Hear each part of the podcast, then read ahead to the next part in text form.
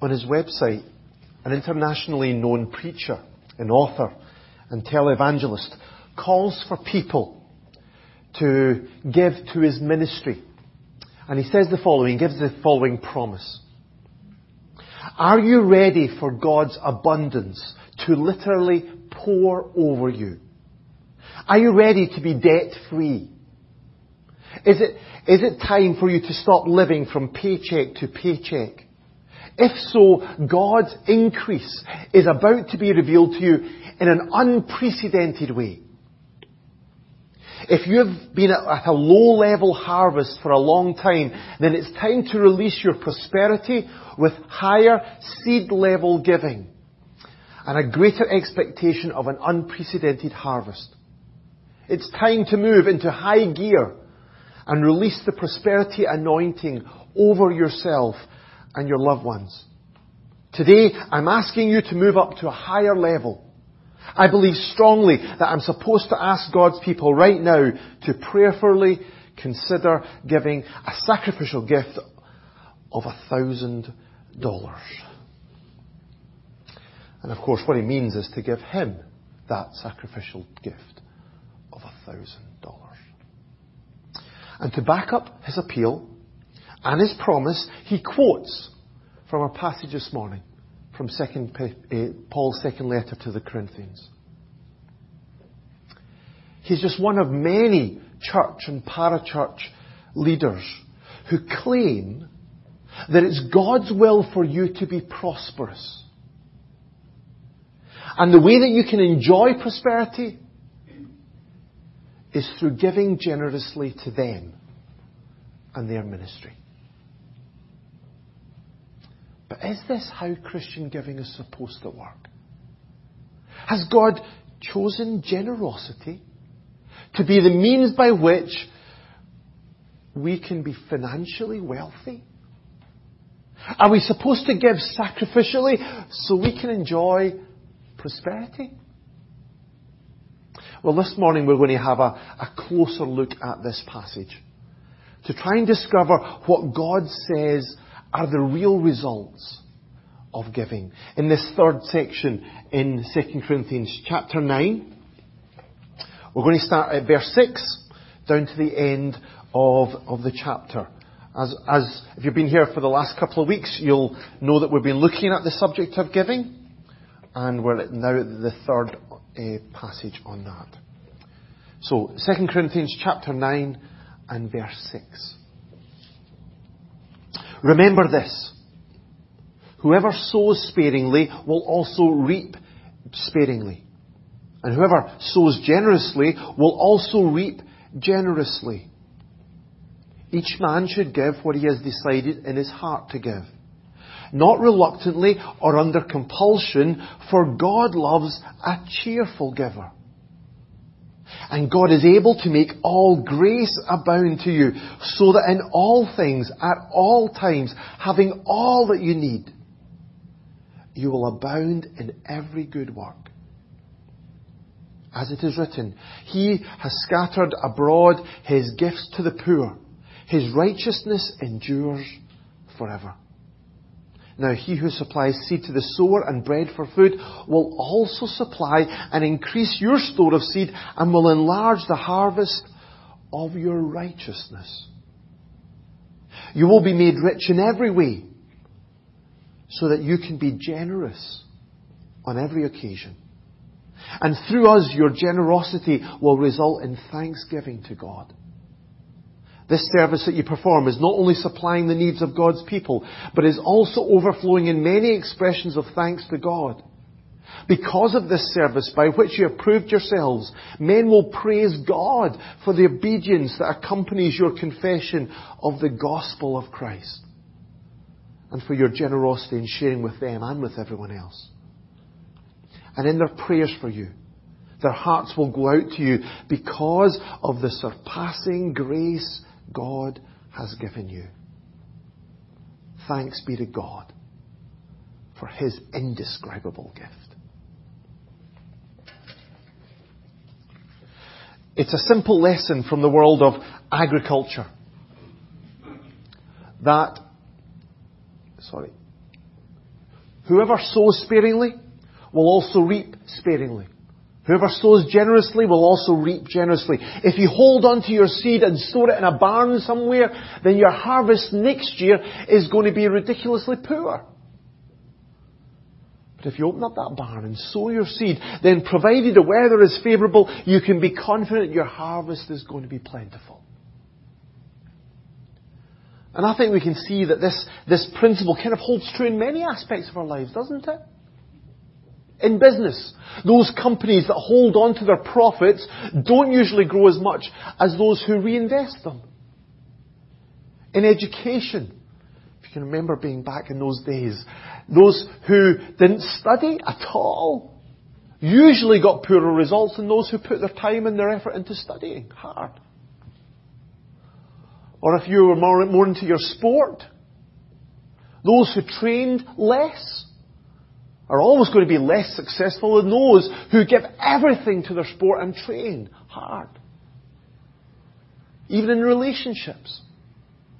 Those who give less of themselves get less out of those connections as, compared to those who devote themselves to their friends or their family. Of course, there can be exceptions in this world. Recessions, disasters, injustices can happen. But this is the way the, work, the world usually works. How we sow determines how we reap. But here Paul said that this is the way that God has chosen to work through giving. When we give sparingly, we'll also reap sparingly. When we give generously, we will reap generously. But what does that mean? What does it mean to give generously? And if we do, what kind of generous harvest should we expect God to enable us to reap? So first of all, what does it mean to, to give generously? Well, hopefully some of you will remember that this passage is Paul continuing to encourage this church in Corinth to be involved in his collection of money for the poor Christians who were living in Jerusalem. Two weeks ago we learned how Paul wanted them to give graciously and generously and sacrificially and completely and eagerly and lovingly and proportionately and equitably and gratefully. And then last week we thought about how he, wanted them to be organized in their giving and to be careful in their giving and transparent and accountable so that they would do what was right in the eyes of the Lord and in the eyes of men. And here again, Paul emphasized that how we give was crucially important. Some people claim that the Bible teaches us that as Christians that we should tithe to our church. That, that means that we should give 10% of our income to our church. It comes from this Old Testament law. Leviticus chapter 27. A tithe or a 10% of everything from the land, whether grain from the soil or fruit from the trees, belongs to the Lord. It is holy to the Lord. And so the, the people of Israel, they were to, to give a tenth of all of their, their produce to the Lord. It was given to the Levites to support them as they served in the temple and then also to support the poor in the community.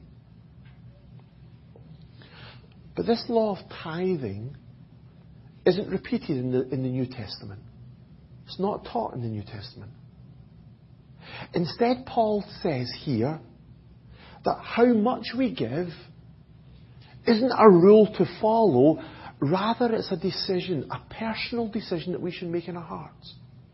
Each man should give what he has decided in his heart to give.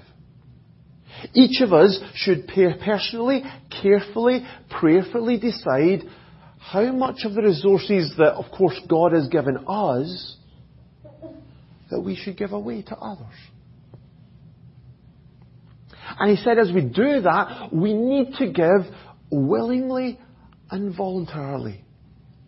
Not reluctantly or under compulsion. We must never give grudgingly.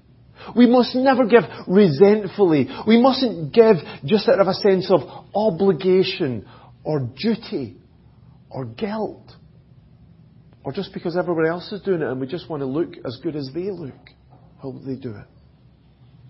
If we give in that way, then the Bible says that our giving is absolutely worthless in God's eyes. Paul said this in his first letter to the church. This wonderful passage, 1 Corinthians 13. It's often read at weddings, but it really is applicable in much more than that. He says this, If I give all I possess to the poor and surrender my body to the flames, but have not love, I gain nothing.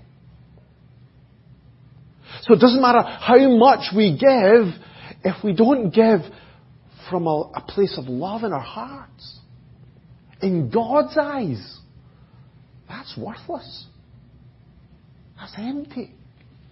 That's meaningless. So instead we should give willingly, eagerly, with real joy.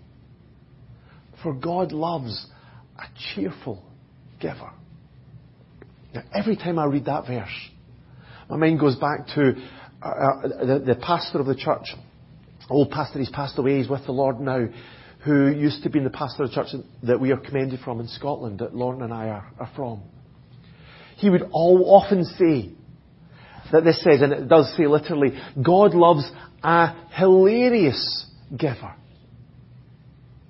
God loves it when we give with a huge big smile on our face, with laughter in our hearts, with real joy, with that sense of celebration because we just love to give. God loves it when we give because we desperately want to help people in any way we can. Because we feel such privilege to be able to partner with God's people.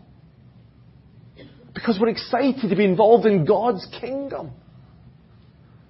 And because we just love to honour our Lord with the money that He has given to us. That's how we should give. Maybe it just sticks in the mind because it's kind of not very Scottish as most people think to give in that way. So this idea of tithing, giving 10% of our income, that, that law from the Old Testament, at best, that could only be just a helpful guide. At best, it's just a starting point at which to begin a lifestyle of generous giving. It's not a rule to impose. Neither is it a standard at which to stop at. I've given my 10%, so I've done my duty kind of idea. God wants us to go beyond that kind of thinking. Instead, as we saw two weeks ago, God wants us to, to decide how much we give in response to and a reflection of the grace of God. The grace of our Lord Jesus Christ. That though He was rich in the eternity in heaven, yet for your sakes He became poor as we were thinking about in communion, coming right down to the cross, so that you, through his poverty, might become rich as a child of God. God wants us to give generously, to reflect his generosity to us. So it's never a case that we ever say, well, I've done my duty. I've done my bit. It's always something that we need to give and give and give. So God wants us to sow generously. And He promises that when we do,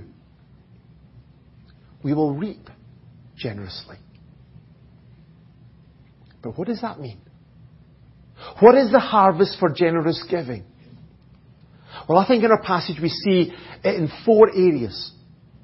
There's a harvest for other people, a harvest for our church, a harvest for ourselves, and ultimately a harvest for the Lord. Let's just look at each of these just very briefly. First of all, our giving results in other people being helped. The service that you perform is supplying the needs of God's people, Paul says in verse 12. As a result of this collection, the poor believers in Jerusalem had their needs met. They were able to buy the food or the clothing or the shelter that they so desperately needed. And our giving too can result in people being really helped. I think it's an amazing encouragement to think that our giving here in church can just transform people's lives. It can supply their everyday needs. It can lead, ease their suffering. It can even lead people to come to salvation as we support people who are involved in sharing the gospel, often in other parts of the world where we will never be, and yet we can partner with them in their ministry. What an amazing privilege we have. Just through something simple like giving. Secondly, but this can also impact our church as our fellowship with other believers is strengthened. Paul said that one of the results of the Corinthians giving to the Jewish believers was that in their prayers for all of you, their hearts will go out to you. These Christians in Corinth and in Jerusalem were completely separated in so many ways by ra- their race their religious background, their culture, their language, their lifestyle, and of course by hundreds of miles. They would probably never meet each other this side of eternity. And yet, as a result of this, this gift of love, their hearts would be united together. There would be a deep connection formed between them. As the Corinthians reached in compassion to their Jewish brothers and sisters in Christ, so these Jewish believers would respond in prayer for them. And this unity of the church, where there is neither Jew nor Greek, slave nor free, male nor female, for you're all one in Christ, this true unity of the church would not just be a theoretical idea, but it would be a living and breathing reality. gracious and generous giving unites God's people. It reminds us that we are part of the body of Christ. This huge, diverse, international, multiracial, multi-generational family that we have been adopted into through our faith in Christ. And so I think it gives us a taste of heaven. Because there, there will be people from every nation tribe and people and language standing before the throne and in front of the Lamb. And through our giving, we can express that connection that we have with our brothers and sisters all over this world. So there's a harvest in other, for other people, and a harvest for our church. But it's not just them that, that are impacted by our giving. There's also harvest in our lives too. As a result of our generous giving, Paul said that you will be made rich in every way. Now here we're getting into the place where on first glance, this might seem to fit into that idea of those prosperity teachers. Those who say, give and you'll become rich. It might seem from this, if you read it really quickly, that Paul is saying that if we give our money away, then we'll get much more back. But I hope you know me well enough to know that that's not what I believe Paul is saying at all. Because how much money we have is never how God defines how rich we are. That's not what true wealth is in God's sight. Look at Ecclesiastes chapter 5 and verse 10 says this, Whoever loves money never has money enough. Whoever loves wealth is never satisfied with his income. This too is meaningless. Money deceives us. It It promises us that if we just get a little tiny bit more, then we'll be happy. Then we'll be satisfied. Then our problems will be sorted. And are they? No. Loving money always leaves us empty, dissatisfied, wanting more. But money isn't only deceptive, it's also dangerous. Paul says in 1 Timothy chapter 6 and 9, people who want to get rich fall into temptation and a trap and into many foolish and harmful desires that plunge men into ruin and destruction.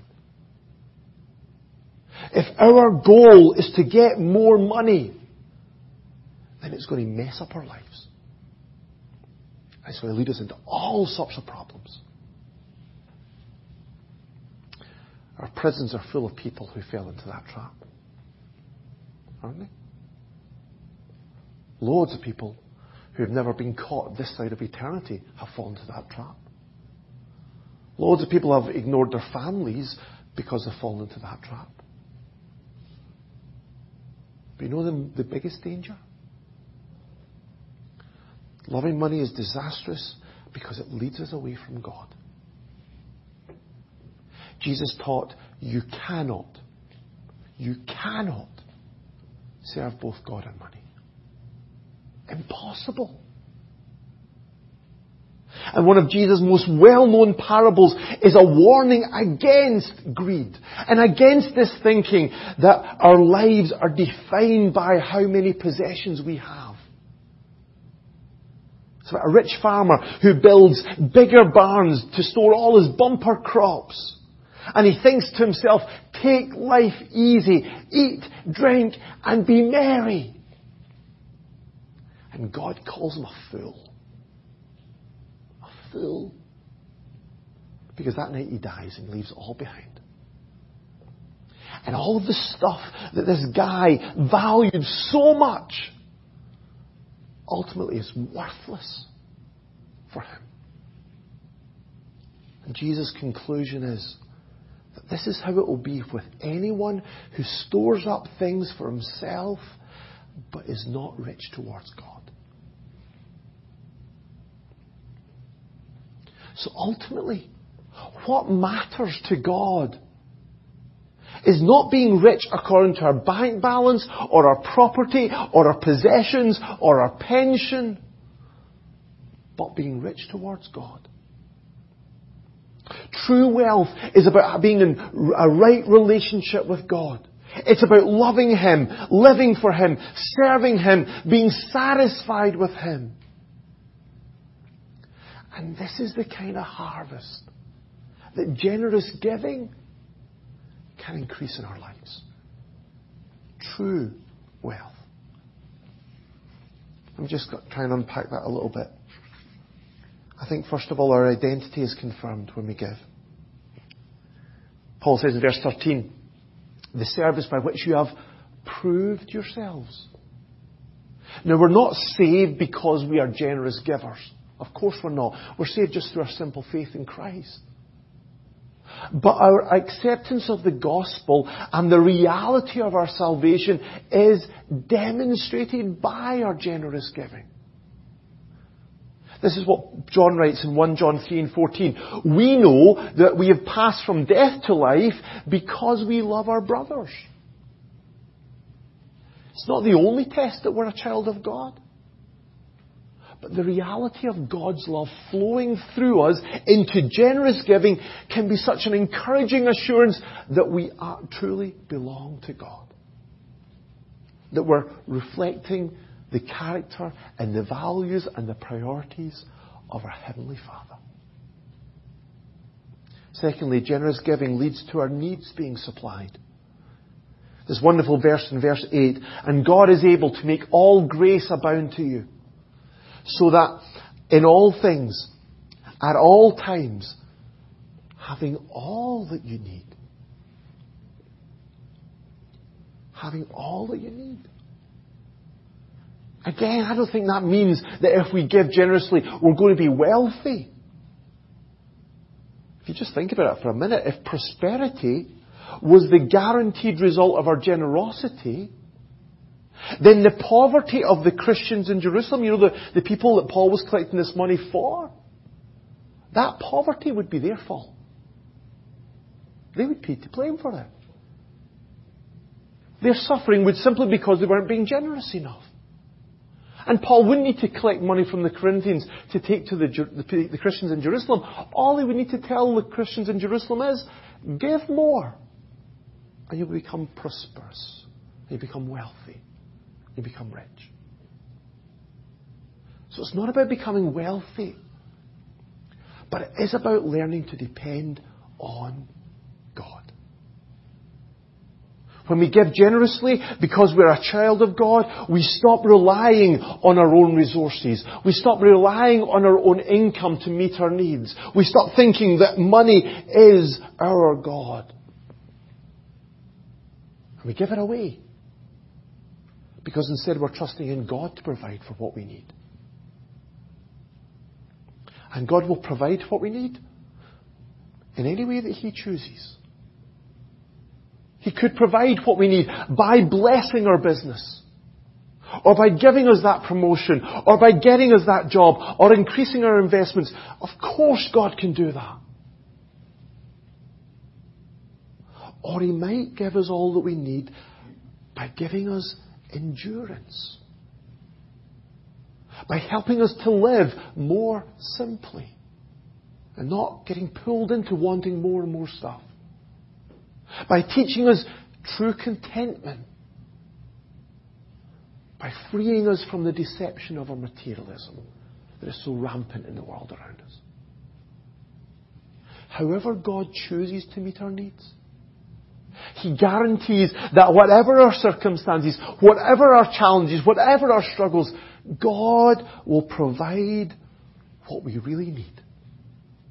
Because as the Lord said to Paul, as, as he records in chapter 12 of this letter, my grace is sufficient for you. Whatever the external circumstances of our lives, God's grace is enough. What an amazing truth to hold on to in our lives.